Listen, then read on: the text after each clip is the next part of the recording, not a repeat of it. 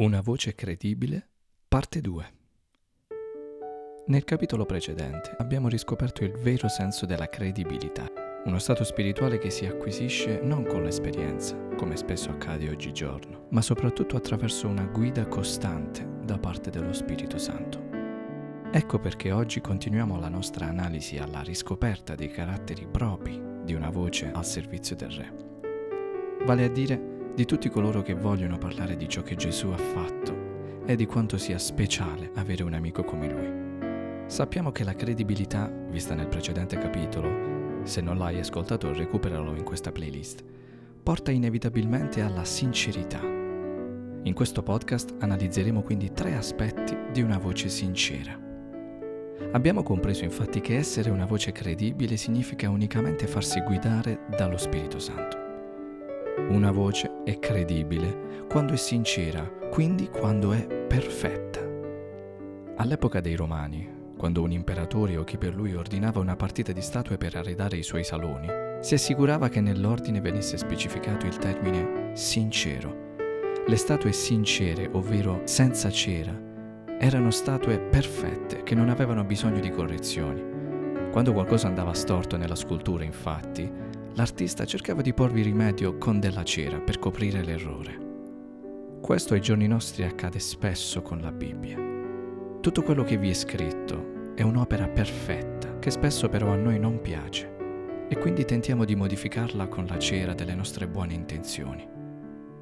Una voce credibile invece apprende gli insegnamenti della Bibbia senza apporre correzioni, senza apportare modifiche sapendo che solo in questo modo sarà gradita a Dio. Prima lettera ai Corinzi capitolo 4 verso 6, perché impariate a praticare il non oltre quel che è scritto. Un altro aspetto in merito a una voce credibile, perché sincera, arriva sempre dal passato. Un'epoca in cui il vino e l'olio venivano conservati in vasi di terracotta, che dovevano essere quindi impermeabilizzati. Per questa procedura i vasi venivano invetriati ovvero ricevevano uno strato di vernice che li impermeabilizzava. Per risparmiare però, molti vasai ingannavano i clienti utilizzando la cera al posto della vernice, uno stratagemma che funzionava, ma solo nel breve periodo. La cera si scioglieva e disperdeva tutto il contenuto del vaso. Una voce credibile e sincera quando non usa scorciatoie. Se senti che stai perdendo qualcosa di importante nel tuo rapporto con Dio, elimina quella cera del buon perbenismo, quella cera dell'andare avanti con i vabbè e con gli ormai, e cerca il fuoco dell'unzione dello Spirito Santo. Vivi senza scorciatoie. Proverbi 25:4. Togli dall'argento le scorie e ne uscirà un vaso per l'artefice.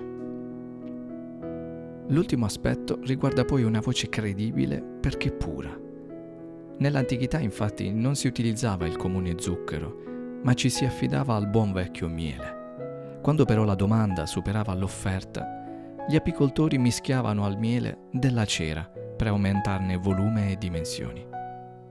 Il miele che veniva venduto quindi non era puro e non aveva più lo stesso sapore.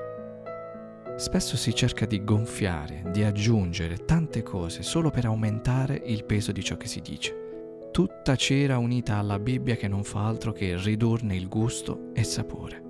Spesso uniamo ai versi della Bibbia tanti ragionamenti con lo scopo di arricchire e di accrescere il peso di quello che diciamo, forse perché temiamo che quello che abbiamo non basti, senza sapere che tutto questo non fa altro che rendere la Bibbia insipida.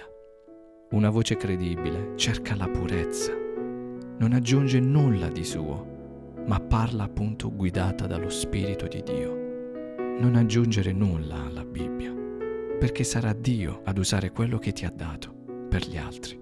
Prima lettera a Timoteo, capitolo 1, verso 5. Lo scopo di questo incarico è l'amore che viene da un cuore puro, da una buona coscienza e da una fede sincera. Dio ti benedica.